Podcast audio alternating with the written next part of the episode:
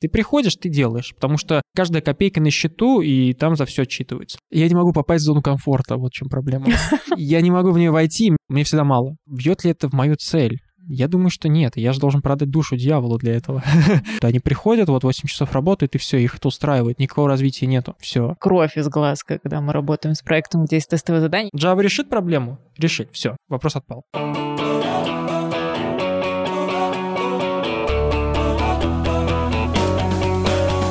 Привет, меня зовут Катерина Гаврилова, и это проект «Карьерные треки в IT и Digital». Мы делаем его в Digital HR для того, чтобы нашим кандидатам было проще принимать карьерные решения, определять свой профессиональный путь. И сегодня наш первый гость — это Дмитрий Канаев, ведущий разработчик в ОТП банке. И мы с ним познакомились через его ТикТок, в котором он рассказывает, как молодым специалистам развиваться в Java. И еще ты ведешь телеграм-канал и успел записать свой курс по программированию. Правильно я запомнила? Да. Это невероятная производительность, поэтому давай узнаем, как ты стал таким, или ты изначально был таким человеком. Расскажи, пожалуйста, как ты начинал свою карьеру в IT? Было ли программирование уже тогда интересно, таким же популярным, каким оно является сейчас? Начинал я вообще свою карьеру с неткрекера. До этого я никогда не думал о том, что я буду айтишником, потому что для меня программирование было чем-то таким из ряда вон выходящим. Я думал, с этим надо родиться, условно. У меня вот такая позиция была. А образование? У меня нет образования информатика, соответственно, я заканчивал университет по специальности электроника и наноэлектроника, и поэтому мы чуть-чуть захватили, скажем так, вот эту IT-сферу, у нас там был C++, но я в не понимал слов совсем. То есть все, что я делал, это списывал, делал задание вот на троечку, но вот как-то я его понимал, вот как-то, и все. После этого, соответственно, я закончил универ, я работал на заводе, ну, так как я все-таки электрик, и я работал по специальности на заводе. А можешь тоже про это немного рассказать? Электрик на заводе, он что делает? У меня получилось так, что я работал сначала на высоковольтной подстанции. Это был part-time, то есть я там был не полный рабочий день, это был во время учебы. Я не знал, что на заводе бывает part-time.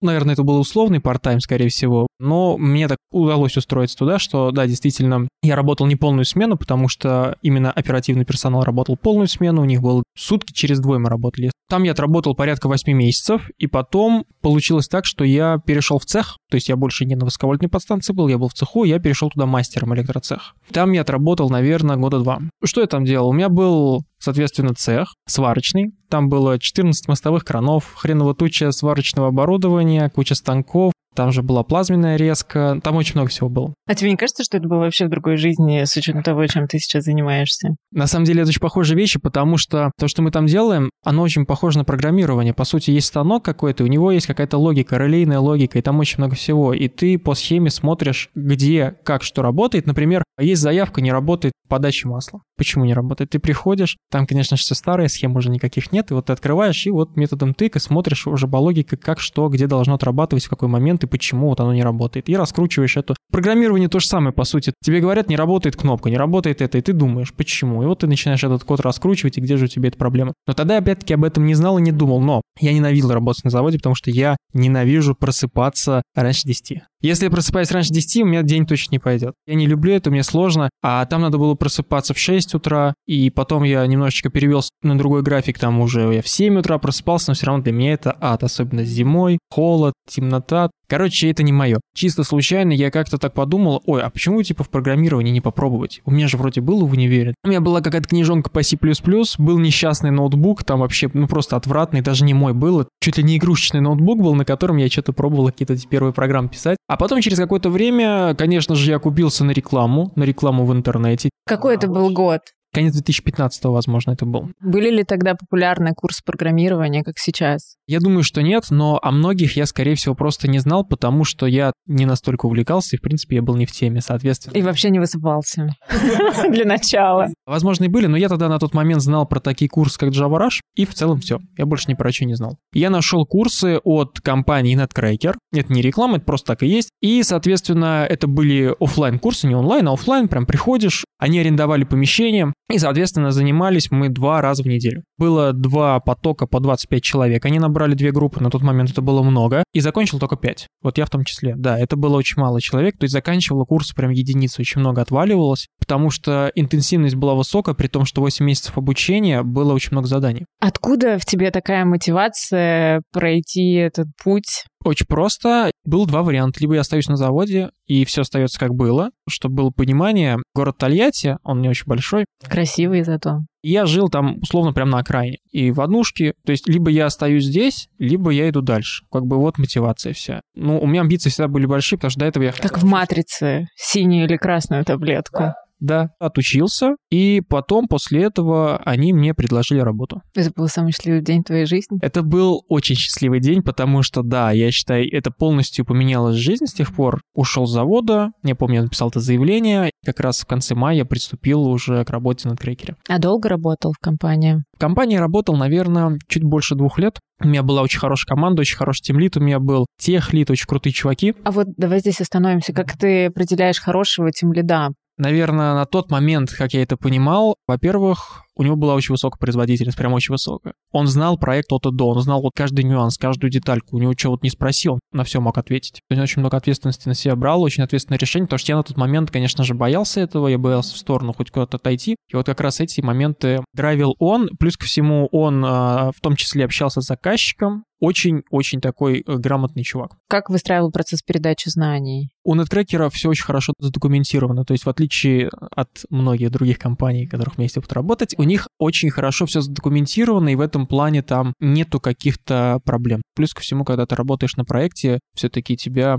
анборды, даже когда ты заходишь на проект, у тебя есть какое-то время, 2-3 месяца, чтобы там не делать какие-то хардкорные задачи, а как раз потихонечку вникать, вникать, тебе все будут объяснять. Почему же этот крекер остался позади, и ты сделал выбор в пользу другой компании? Что произошло? Я начал понимать, что для меня этого мало, то есть здесь нет ничего интересного, а я уже на тот момент помимо работы делал свои проекты какие-то. В NetCracker было очень классное направление SDN NFV Mana, это виртуализация сетевых функций. Это очень крутое направление, и там как раз такие вот последние стеки технологий использовались, и я хотел туда попасть. И я подал заявку, чтобы туда перейти с этого проекта туда. Было первое собеседование внутри компании, которое я, конечно же, успешно провалил. Мне сказали, тебе надо подтянуть вот эти штуки, и через три месяца я еще раз попробовал, и, соответственно, я попал уже туда. Получается, получается, вот полтора года я отработал на французском проекте, и потом перешел вот сюда, вот в SDN на Фимана. И мы делали оркестратор. Это очень крутая штука, но там я проработал тоже не очень много. 7 месяцев, но я там многому научился за эти 7 месяцев. То есть там было тоже очень глубокое такое погружение, очень хорошая команда была. И потом так получилось то, что опять мне скучно, мне надо что-то делать, и я думаю, надо Data попробовать. Я нашел курс по Data. Это был EPAM, и там так интересно на столете, получается, компания Netcracker стоит офис, и прям вот через забор EPAM. И вот эта реклама EPAMовская, я смотрю, у них курсы, все классно, я подаю заявку, тоже надо собеседование пройти, я прохожу собеседование, все четко. Они говорят, что мы курсы предоставляем только тем, кто у нас работает. Просто так мы с улицы никого не обучаем, но они также бесплатные. Я говорю, а как я буду работать, я же не дата-инженер.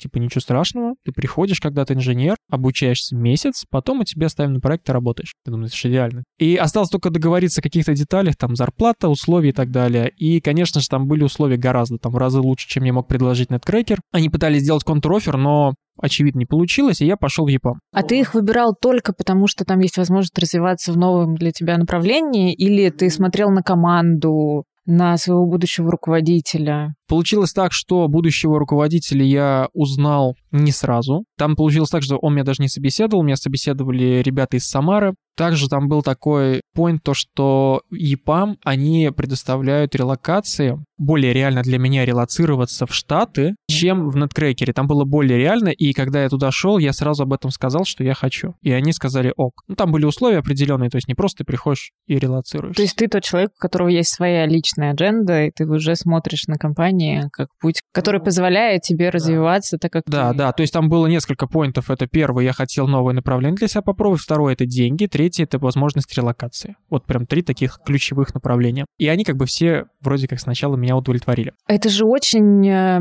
такая глубокая вообще работа с собой, чтобы определять, чего ты на самом деле хочешь, как ты хочешь к этому двигаться. То есть ты регулярно себя должен вытаскивать из своей рутины. Откуда в тебе эти качества? Как ты поддерживаешь в себе этот навык развиваться, получается, то есть и учиться, и отслеживать тренды, и принимать эти непростые решения? Я не могу попасть в зону комфорта, вот в чем проблема.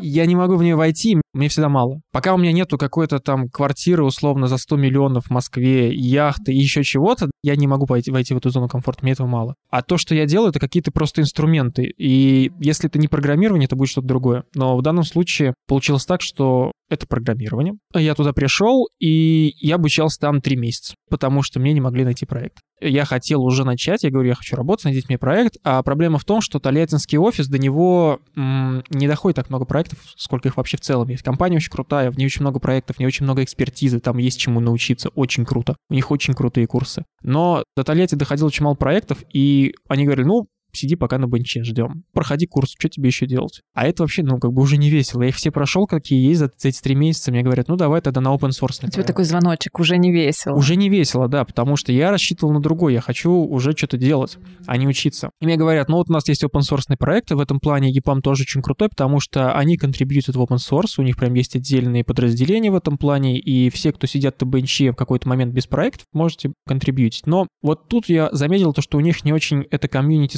слажено, и вот в этом плане экспертизы не очень много, потому что я выбрал кавку, но, по-моему, на тот момент я ее не мог собрать, локально у себя собрать, просто собрать два дня. Я с кучей вопросов ходил, ребят, но это же кто-то уже до меня делал, почему я сейчас на такие грабли наступаю, неужели нет какого-то гайда у вас или еще что-то? Вот не было, вот здесь была проблема. Мне это тоже очень не нравилось. И получилось так, что когда я работал на трекере, вот как раз на ВСДН Фимана в этом департаменте, мы сидели за соседними партами, можно так сказать, столами с чуваком, который ушел немножечко раньше меня, и он ушел сразу в Москву и в Альфа-банк. А я вот сразу в ЕПАМ. И он там отработал чуть-чуть, и тоже что-то его там не устроил. Он говорит, вот я сейчас прособеседовался в ОТП банк, у них agile трансформация, они набирают пилотные команды, давай сюда. И я как раз думаю, ну, блин, ну а что мне делать? Мне здесь как раз не устраивает все, давай попробуем. Ну, я попробовал, собеседование было не сказал, что сложным, потому что там как раз моя специализация была, и все, я прошел. И мне дали офер. Но там были такие условия, типа, ты должен приехать и выйти на работу через три дня. Там жесткие сроки. Они... Зато весело. Зато весело, да. Я пошел, а у меня как раз испытательный срок кончился, я не мог так просто прям быстро уйти, мне пришлось договариваться со всеми руководителями там и объяснять, ребят, я все на, на бенче, что вы теряете, давайте отпустите меня сразу. И они отпустили меня, они пошли навстречу. Ну, это потому что весело, и у тебя была мотивация. Все, я уволился одним днем там буквально. На следующий день мы собрали вещи, и через день мы уже в Москве. Все, и вот я устроился в ОТП банк, и так получилось, что я до сих пор здесь. То, что сейчас у тебя есть, здесь тебе получается весело. У тебя, наверное, есть какой-то хороший руководитель, есть возможность для профессионального роста. Почему и все еще здесь? И как ты выбирал это место работы? Помимо того, что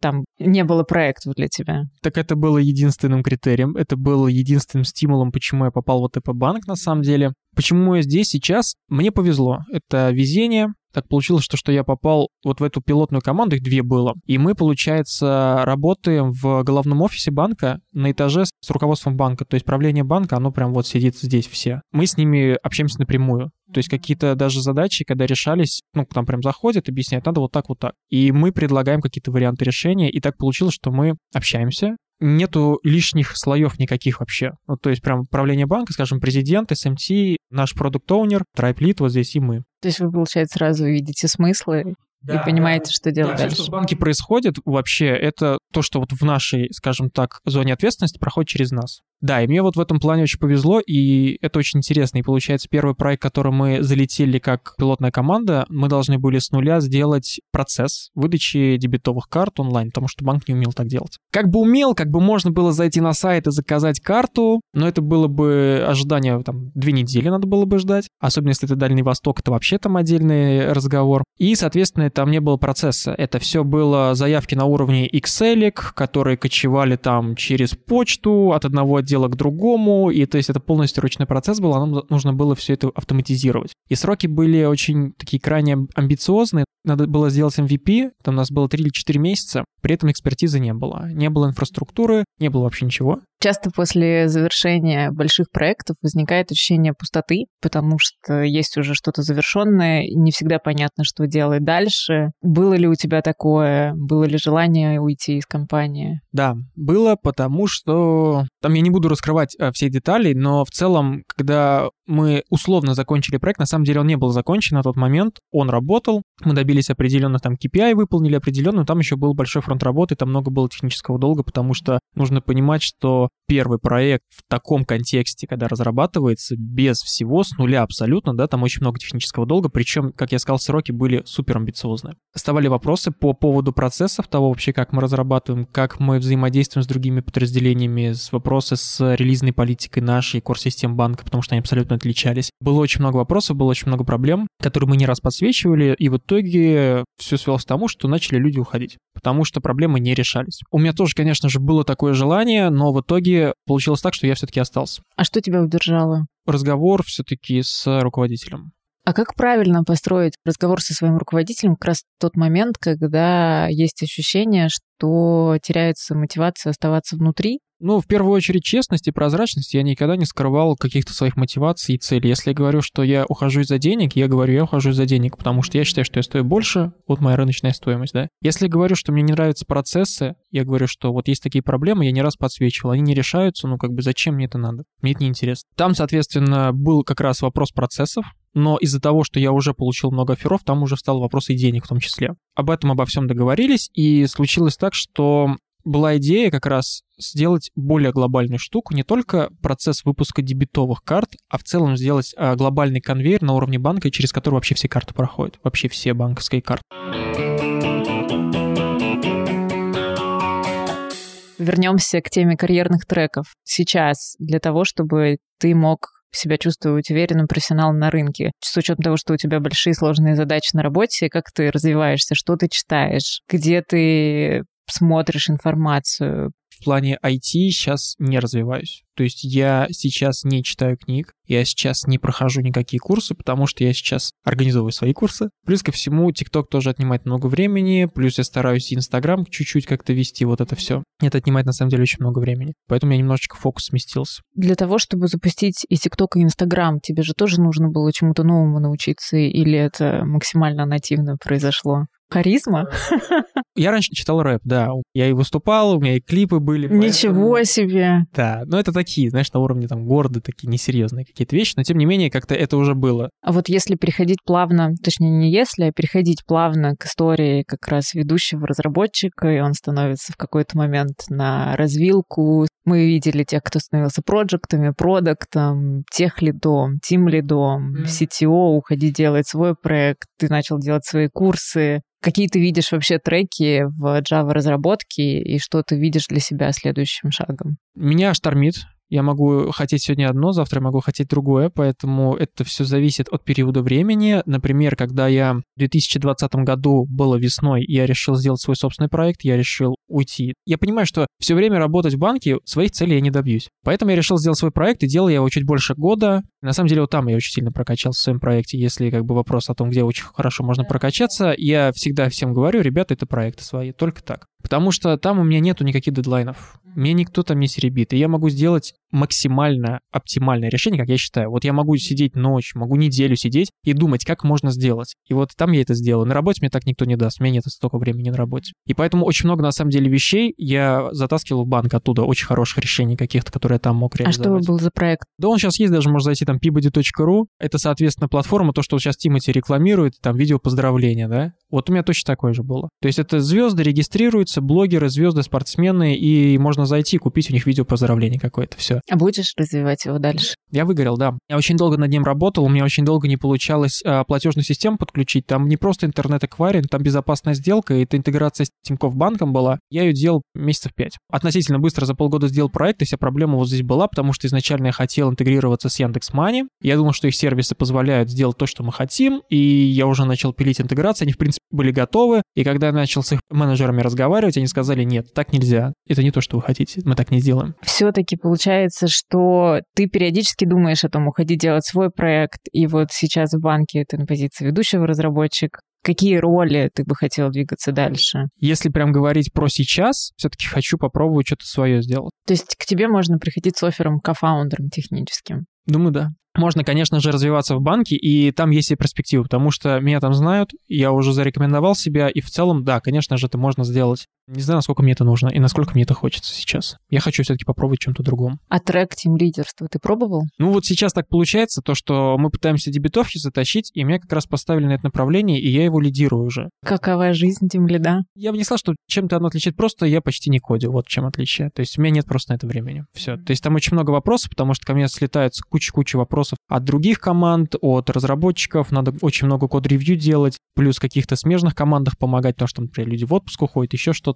Плюс по старым проектам какие-то вопросы, потому что экспертиза опять тоже ограничена во всем. А есть желание вернуться обратно? То, чтобы писать код. Я не, я не люблю возвращаться назад. Ну, вернуться в прошлое, все равно, что ты ездил на копейки, потом ты начинаешь на Мерседесе ездить, ну, и так, а ты пересаживаешься. Ну, я не люблю возвращаться назад, нет. Я считаю, это прожитый этап. Но роль техлида, она более редкая на нашем рынке, за счет этого это меньше кандидатов. Ну, хотя тем лидов тоже становится все меньше и меньше, потому что сложно управлять людьми. Не так много этих позиций, гораздо меньше, да, но опять этих лидов грамотных найти очень сложно. Я посещал... Да-да-да, я поэтому и говорю. Последний раз вот в этом году Team Lead Conf была, я ее посещал, и там были грамотные чуваки, и я понял, ну, действительно, это острая проблема. И сложно выжить тем лиду, потому что он и нанимает, и удерживает, и делает код-ревью, и все остальное. Тебе, видимо, это в этой роли весело.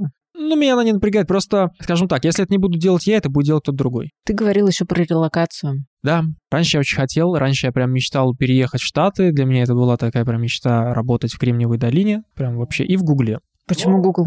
Когда я был в NetCracker, у нас была очень классная сессия, короче, к нам психолог, очень крутой коуч приезжал, у нас три дня подряд, то есть мы не работали, и вот три дня он с небольшой группой работал как раз по поводу вот этих всех мотиваций, целей и так далее. Я для себя сделал такое открытие, что это такие, знаешь, типа, кому-то что-то доказать все-таки я хотел, что я чего-то стою. Вот такая штука, наверное. И у меня вот, наверное, такой огонечек этот горел. То есть если я буду в Гугле в Кремниевой долине, я доказал всем, что я вот добился такого-то потом, когда я это понял, ну, я подумал, ну, действительно, может, это не цель, может, это не то, чего я хочу, может, есть что-то другое. И потом, как бы я попал как раз в банк, когда я попал в банк, я уже понял, что действительно я не хочу этого, мне здесь хорошо. Цель-то у меня другие, оказывается. Ты затронул тему выгорания. Как ты понял, что ты выгорел? Как ты выходил из этого состояния, когда делал свой проект? Выгорел я еще до проекта, до своего. На своем проекте я потом выгорел, до этого я выгорел на работе.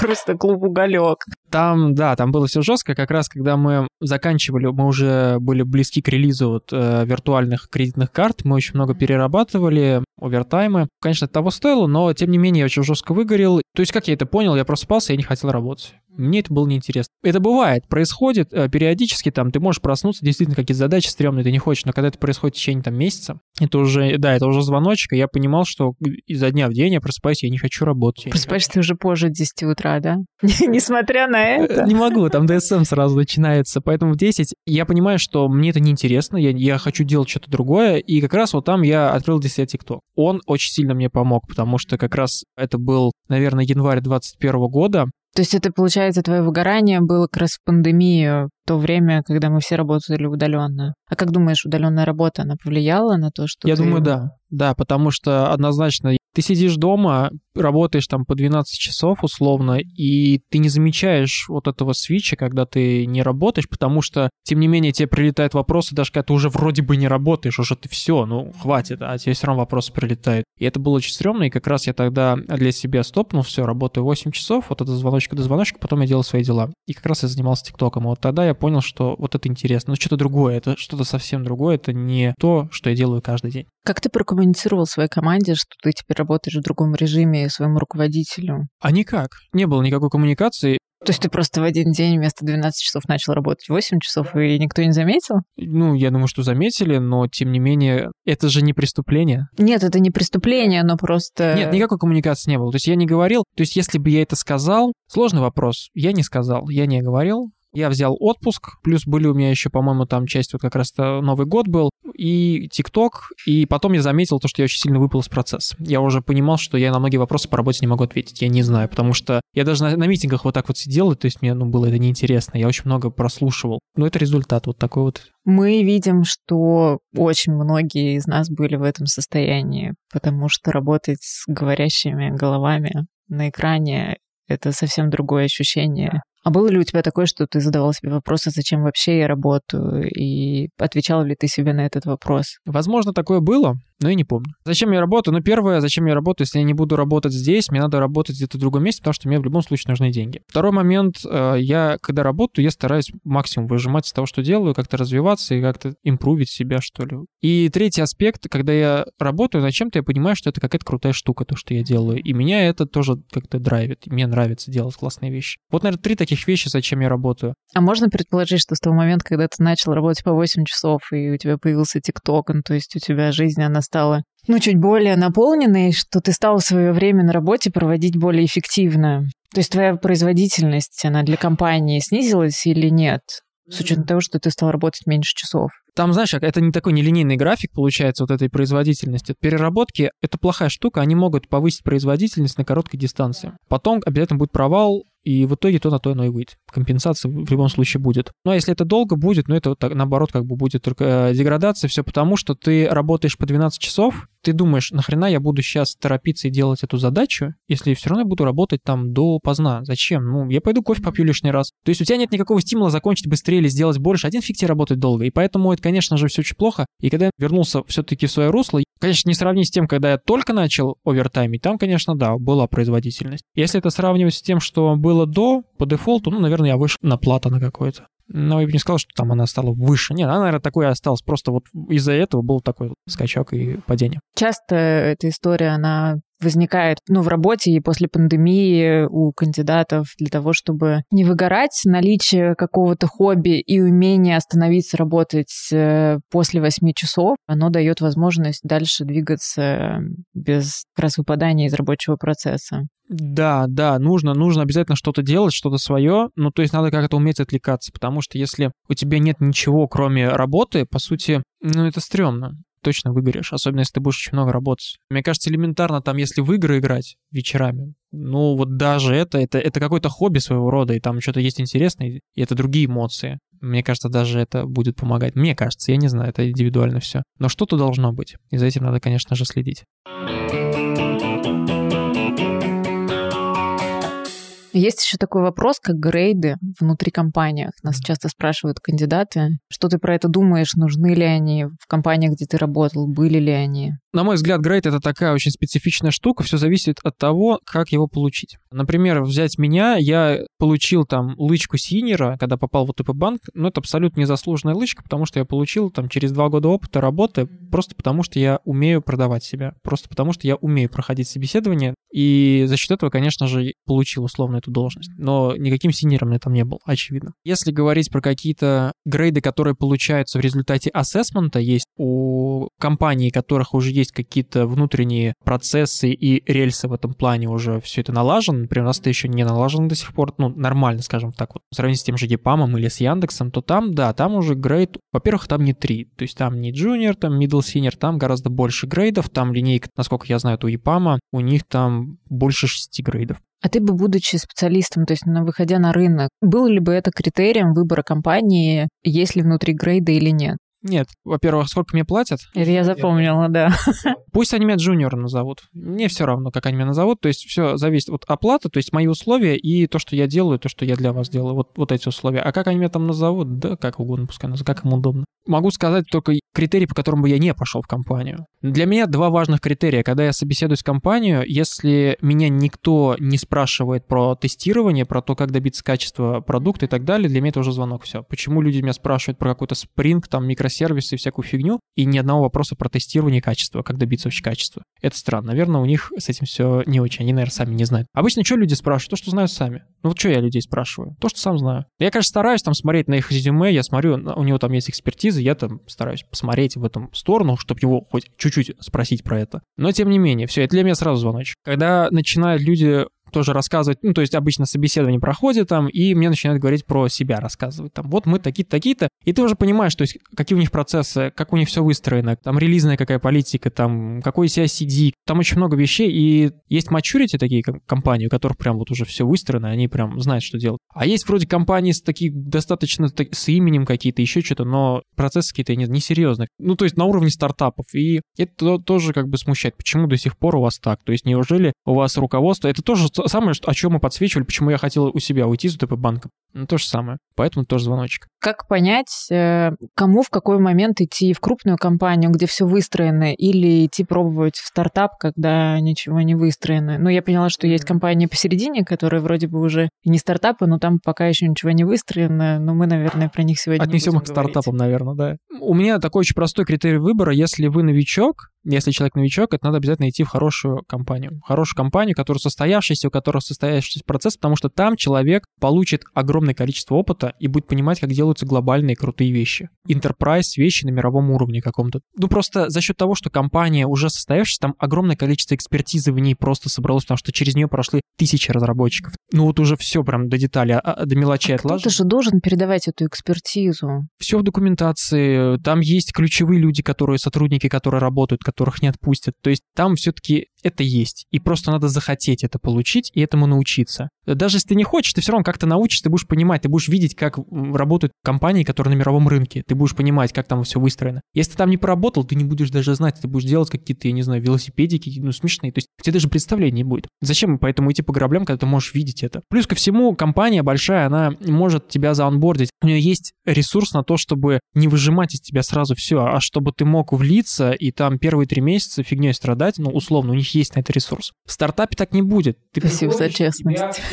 То есть, да, ты приходишь, ты делаешь, потому что каждая копейка на счету, и там за все отчитывается. Плюс ко всему, там, соответственно, там другой порог входа. Там ограниченная экспертиза вот стартапа, ограниченные ресурсы очень сильно. Все ограничено. Ты работаешь в очень сильных рамках в огромных ограничениях это очень сложно работать. И для этого нужна, я считаю, что экспертиза. То есть не каждый даже senior там может прийти, скажем, сделать красиво все. А ты бы решил пойти работать в стартап? Опять-таки, бьет ли это в мою цель? Я думаю, что нет. Я же должен продать душу дьяволу для этого, чтобы там работать. А это расходится с моими целями, поэтому, наверное, нет. Но то, что мы замечаем по работе со стартапами, там, наоборот, больше свободы. Если как раз для специалистов уровня синьор у них есть возможность те ограничения, которые были в рамках крупных компаний, потому что у есть исторический долг, они могли здесь реализовать да. свои идеи. Это да, это другая сторона медали. Нету легаси, есть очень много идей. Скажем так, светофор зелененьким горит, то есть у тебя зеленый свет на, пожалуйста, на любые свои выдумки, все, что придумаешь. Да, это тоже очень круто, но ты будешь учиться на своих ошибках, возможно. Если тебе разрешают ошибиться, это Тебя очень послушать учился во многом за счет своей мотивации и на своих ошибках. Я считаю, это лучше. Ты иногда не знаешь, как надо сделать, но ты знаешь, как не надо делать. Вот это тоже хорошо, и ты не повторяешься. Давай к крейзи собеседованиям. Как понять, что твой руководитель, который тебя собеседует, не тот человек, с которым стоит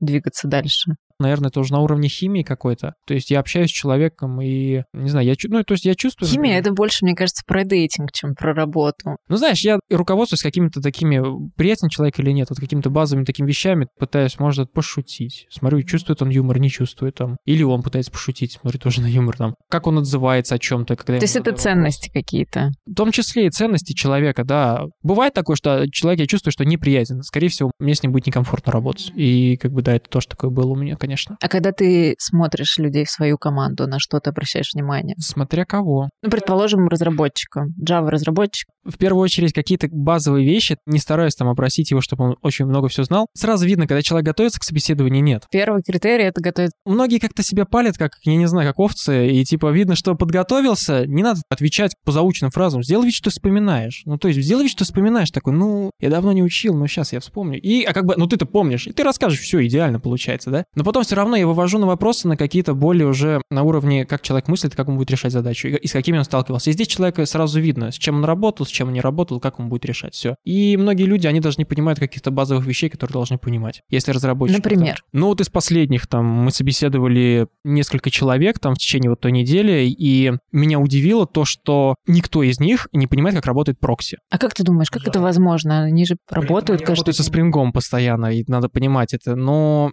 в большинстве случаев было понятно из резюме, потому что а, чувак говорит, я middle senior, но по резюме у него полтора года опыта, где 3-4 проекта, он работал по 5 месяцев, какой ты там middle или senior, это прям очевидно сразу. Есть еще люди, которые, знаешь, они не развиваются, действительно, они ничего не делают помимо работы, они приходят, вот 8 часов работают, и все, их это устраивает, никакого развития нету, все. А как нужно развиваться в разработке? Проекты свои. Ну, я помимо проектов прохожу какие-то курсы, я обычно на Udemy покупаю курсы и их прохожу, то есть там очень много классных, я смотрю по отзывам. Вот тоже, как выбрать, какие курсы смотреть, смотреть? Тоже по-разному.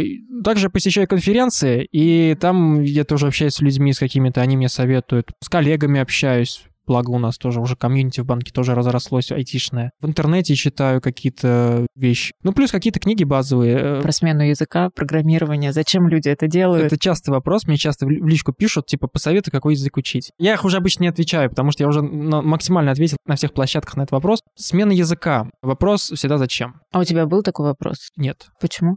Не, у меня он был, типа, зачем? И ответ не зачем поэтому я не меняю. Как ты пришел к этому ответу? Должен быть какой-то внешний стимул, не внутренний. Ну, бывает такое, что тебе просто хочется. Ну, это фетиш. Хочется, я не знаю, там, на велосипеде покататься, хочется язык поучить. Почему бы нет? Если тебе доставляет реальное удовольствие, почему бы нет? Но вопрос, зачем? Какая цель? А ты учил какие-то другие языки? Только если цель есть. Вот я немножечко питон разобрался в нем, потому а, то есть ты умеешь себя останавливать уже? Да, то есть мне не надо просто так его учить. У меня есть цель, у меня была цель сделать проект. Зачем мне учить питон? Типа, зачем он мне нужен? Если у меня нету цели, если мне там работодатель не говорит, или какой-то архитектурный комитет, что вот здесь мы делаем на таком языке, у нас в техрадаре вот так вот это все. Зачем это учить? Я сделал на Java, Java решит. Я смотрю, Java решит проблему? Решит, все, вопрос отпал. Если я смотрю, она не решает эту проблему, окей, вот здесь вопрос встает, типа, а какой решить тогда? А нужно ли нам это решать? То есть много вопросов. Вопрос всегда, зачем? Крейзи собеседование. Ну, давай, самые яркие, это мне запомнилось собеседование в одну из компаний. Оно было очень смешным. Люди просто поспрашивали меня мой опыт. То есть мне не было вопросов никаких, просто про опыт поспрашивали, рассказали про себя, дали офер. Это сразу звоночек, это тоже звоночек. Это звоночек. Что это?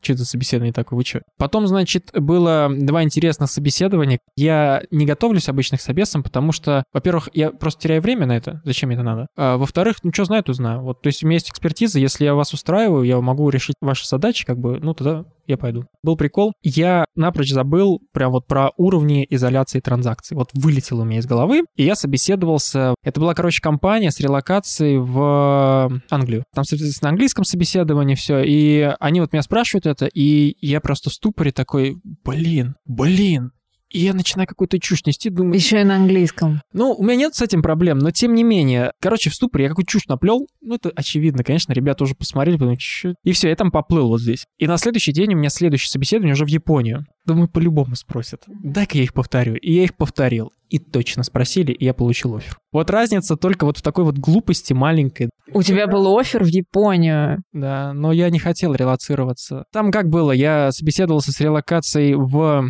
Таиланд изначально, вообще так обговаривалось. Потом они сказали про Японию, туда я уже не готов был ехать. Как ты поддерживаешь уровень английского языка, еще и технического? У многих возникает идея работать в валюте, можно так это назвать. Ну, началось все с первого класса. У меня мама очень хорошо знала английский. Меня с первого класса заставляли его учить, я его учил. А как поддерживать его? Ты же не работаешь Ну, пока я был в Неткрекере, у нас два раза в неделю были курсы. Там с этим строго. Там два раза в неделю обучение у тебя на протяжении двух лет. Там именно технически, именно как с заказчиком общаться, и там очень много вот таких крутых штук. А сейчас, ну, почти никак, только вот то, что я читаю техническую литературу, и все. То есть вот на этом Список, который мы у тебя возьмем. То есть если есть цель работать в какой-то компании, то можно смотреть на офисы международных компаний здесь. В какой-то компании, не в России, я имею в виду. Да, можно начать, например, здесь, если есть... Ну, там по-разному. Можно начать в каком-то бранче, который в России есть, если есть какая-то зарубежная компания. Можно сразу устроиться куда-то на удаленку. Технические английские собеседования тяжело проходить, как выясняется, на практике. Если английский плохой, да, сложно. Был прикольный момент, когда мне офер на контр-офер вот так вот туда-сюда, короче, гоняли. Да, мне дали большой офер, я пришел, говорю, все, у меня вот есть офер, мне дают еще больше контр-офер. Я говорю, ребят, простите, они говорят, нет, сколько? Потом дают еще больше. Ничего себе. Что ты можешь порекомендовать э, Java-разработчикам, которые сейчас находятся на профессиональном пути? Все опять зависит от их интересов. Бум IT очень, очень мощно. Оно сейчас... Много предложений. Мы делали исследование, что одному разработчику за день может прийти около 40 приглашений. Как выбрать, куда? Ну вот я делал э, видео в ТикТоке. Понедельник с утра открыл, вечером закрыл. 71 отклик у меня получился за день. Из-за того, что вот эта вся пандемия случилась, очень много бизнеса переходит в онлайн. Куча бизнеса, и поэтому нужно очень много разработчиков, очень много. И требования очень сильно падают, на самом деле, я считаю. Не проблема найти офер, проблема найти, мне кажется, то, где тебе будет интересно, и как сделать этот выбор. Это тоже, да. То есть, если такой давать совет людям, которые там будут смотреть, это однозначно надо какой-то свой проект развивать и личный бренд прокачивать, как я делаю, там веду какие-то соцсети, еще что-то. Это очень сильно помогает, потому что потом ты даже приходишь приходишь на какое-то собеседование, еще куда-то тебя знают. Я очень со многими рекрутерами познакомился, и я со многими поддерживаю обратную связь. Сеть агентов своя у тебя Э, есть. Да, я им, например, закидываю иногда какие-то вопросы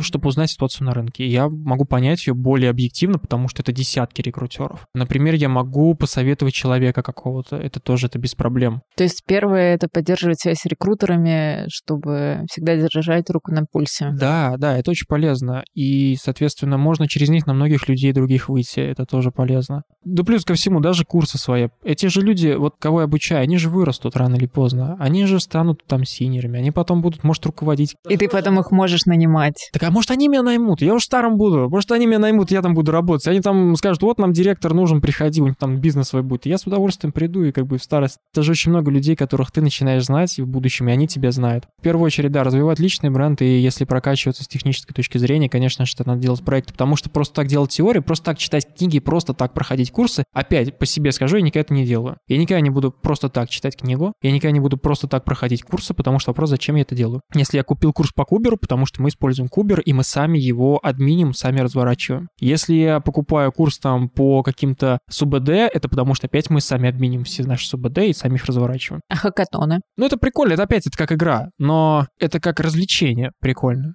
с точки зрения того, какой код там пишут люди, и люди, которые зациклены на хакатонах, типа профессионалы, как правило, у них очень плохой код в продакшене. Такой код неприменим ни в коем случае. То есть ты не будешь принимать на работу человека, который часто ходит по хакатонам? У меня будет вопрос. Все-таки, а как он в проде будет работать? Потому что тот, который они пишут задачки, чтобы вот это решить задачку, как они это делают, это совсем не история про бизнес и про то, как сделать решение production ready, которое будет потом развиваться годами и саппортиться. Это совсем разные вещи. Поэтому это как, знаешь, почерк. Вот у врачей очень плохой, ты его не разберешь, вот у таких то же самое. Если он вот в этих задачках постоянно так это делает, скорее всего, у него плохой почерк, скорее всего. Но это не факт, это надо смотреть. Никогда не слышала, чтобы код сравнивали с почерком врачей. Да ты вот только что придумал. Крутая аналогия. Как раз когда ты говорил, наверное, о своих проектах, сюда же можно и включить open source, участие в каких-то open source проектах. И у нас даже есть заказчики, которые не готовы смотреть кандидатов, которые вообще никак не контрибьютят в open source. У меня есть одна библиотека open source под апачевской лицензией, одна, по сути, моя, и все, и мы ее в банк затащили, то есть мы еще в банке используем. Open source — это очень крутая штука, я очень респектую тем, кто, соответственно, контрибьютит туда я не контрибьютю как таковой, то есть у меня вот нет, потому что это тоже не, не так просто, как кажется, пиарчик завести. Там целый у тебя гайд есть по тому, как ты это должен делать, по всему процессу, это тоже не так просто все, это, этим надо заниматься. Должен быть такое хобби. У меня нет его, то есть завести какую-то там э, багу кому-то, да, это я могу, это я делаю, да, потом я просто смотрю, когда ее там правят. Компании есть, которые, вот как EPAM, например, они контрибьютят, то есть безвозмездно просто это делают. И это респект, это очень круто на самом деле. Короче, если это делать, это классно.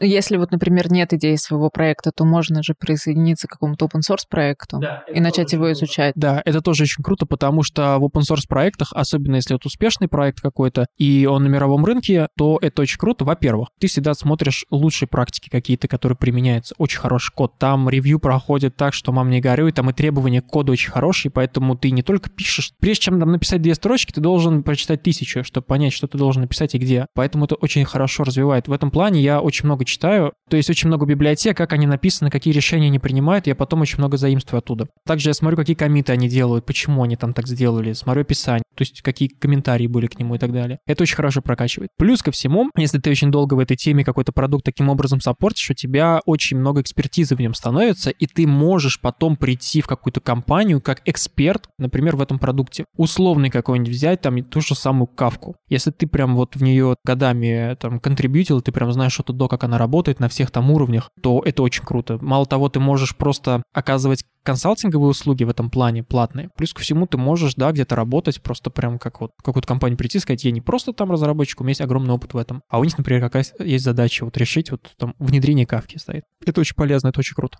Вспомнила еще вопрос про тестовые задания. Как ты к ним относишься? И вот как раз 2-4 года опыта работы могут часто давать эти тестовые задания. Делать, не делать, в каком случае делать? Это красный звоночек или нет? Как тот, кто проводит собеседование, я за тестовые задания. Тот, кто проходит собеседование, я их не люблю, потому что все зависит от компании. Почему? Потому что нафига мне его делать, если у меня есть 10 других оферов, которых мне не надо это делать. Но при этом, получается, ты даешь кому-то тестовые задания? Сейчас нет, сейчас мы не даем, к сожалению, но я хочу к этому прийти. Потому что много тех, у кого есть уже офер. Потому что мы не та компания, да. Мы не та компания, которая может себя таким образом позиционировать. Вот я понимаю, это Яндекс, они могут себе позволить дать, и туда очень много желающих, люди будут делать. Как правило, вот год... Низкая конверсия, да? Вот я не знал. Год-два опыта. Это вот, наверное, максимум, когда кандидаты готовы делать тестовые задания. А так в основном... А вот представь тебе, NoName банк дает тестовое задание. Там конверсия будет, ну, это даже... Кажется, что у нас кровь из глаз, когда мы работаем с проектом, где есть тестовые задания. Я тоже понимаю, как нанимающие, что важны тестовые задания, но конверсия ноль. То есть люди не будут его проходить, им это неинтересно. Либо те, кто не имеет никакого опыта в продакшене, они делают тестовые задания, но пользы от этого никакой нет. То есть тот, кто еще не осознал себе цену на рынке. Вот они могут делать. Прям тестовое задание, оно может и не прям раскрыть человека, а я больше, наверное, все-таки за небольшие задания, прям за задачку какую-то. Вот. Но при этом ты бы не делал тестовое задание. Я делал, не, я делал. Когда мне давали, при том, что даже у меня уже был опыт. Но не все. Как ты выбирал? Если я хочу в компанию, у меня есть какие-то цели, и эта компания приближает меня к достижению, я понимаю, что мне это надо, и я буду делать, конечно. До общения с техническим директором ты это делал? Ну, техническим интервьюером, либо после?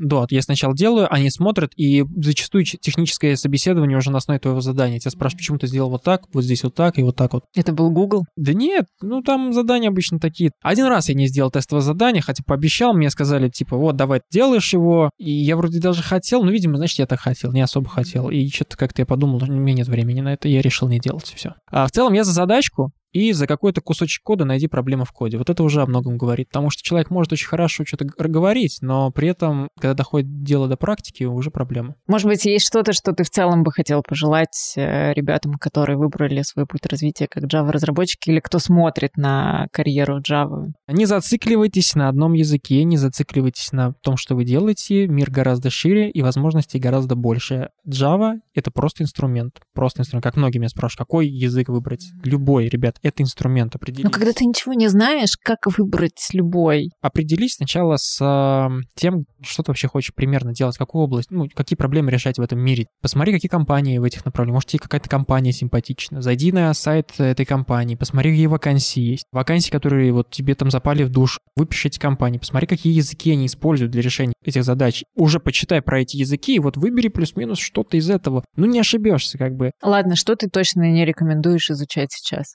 Я бы не дал такого совета, в принципе, потому что, как я сказал, это инструмент, и всегда найдется какая-то задача, которая будет требовать вот именно эту экспертизу, именно этот язык. Поэтому я считаю, что, ребят, если вы понимаете, для чего вы это делаете, надо просто понимать, для чего вы это делаете. Значит, учите этот язык. Если вы не понимаете, какой учить, следуйте трендам. А какие тренды? Тренды, можно зайти на Stack Overflow, посмотреть, скажем, какой-то топ по востребованности языков, да, там возьмите тот же самый JavaScript, там Python, Java, ну вот, ну не ошибетесь. Лучше, конечно, все-таки поузнавать, поизучать не просто по тренду, а все-таки какое-то надо сделать исследование небольшое. Спасибо еще раз, что ты нашел время с нами поделиться своим опытом. Повторю, что с нами сегодня был Дима, и у тебя есть свой телеграм-канал, у тебя есть тикток-канал, у тебя есть свои курсы. Все, спасибо тебе большое. Тебе спасибо. thank you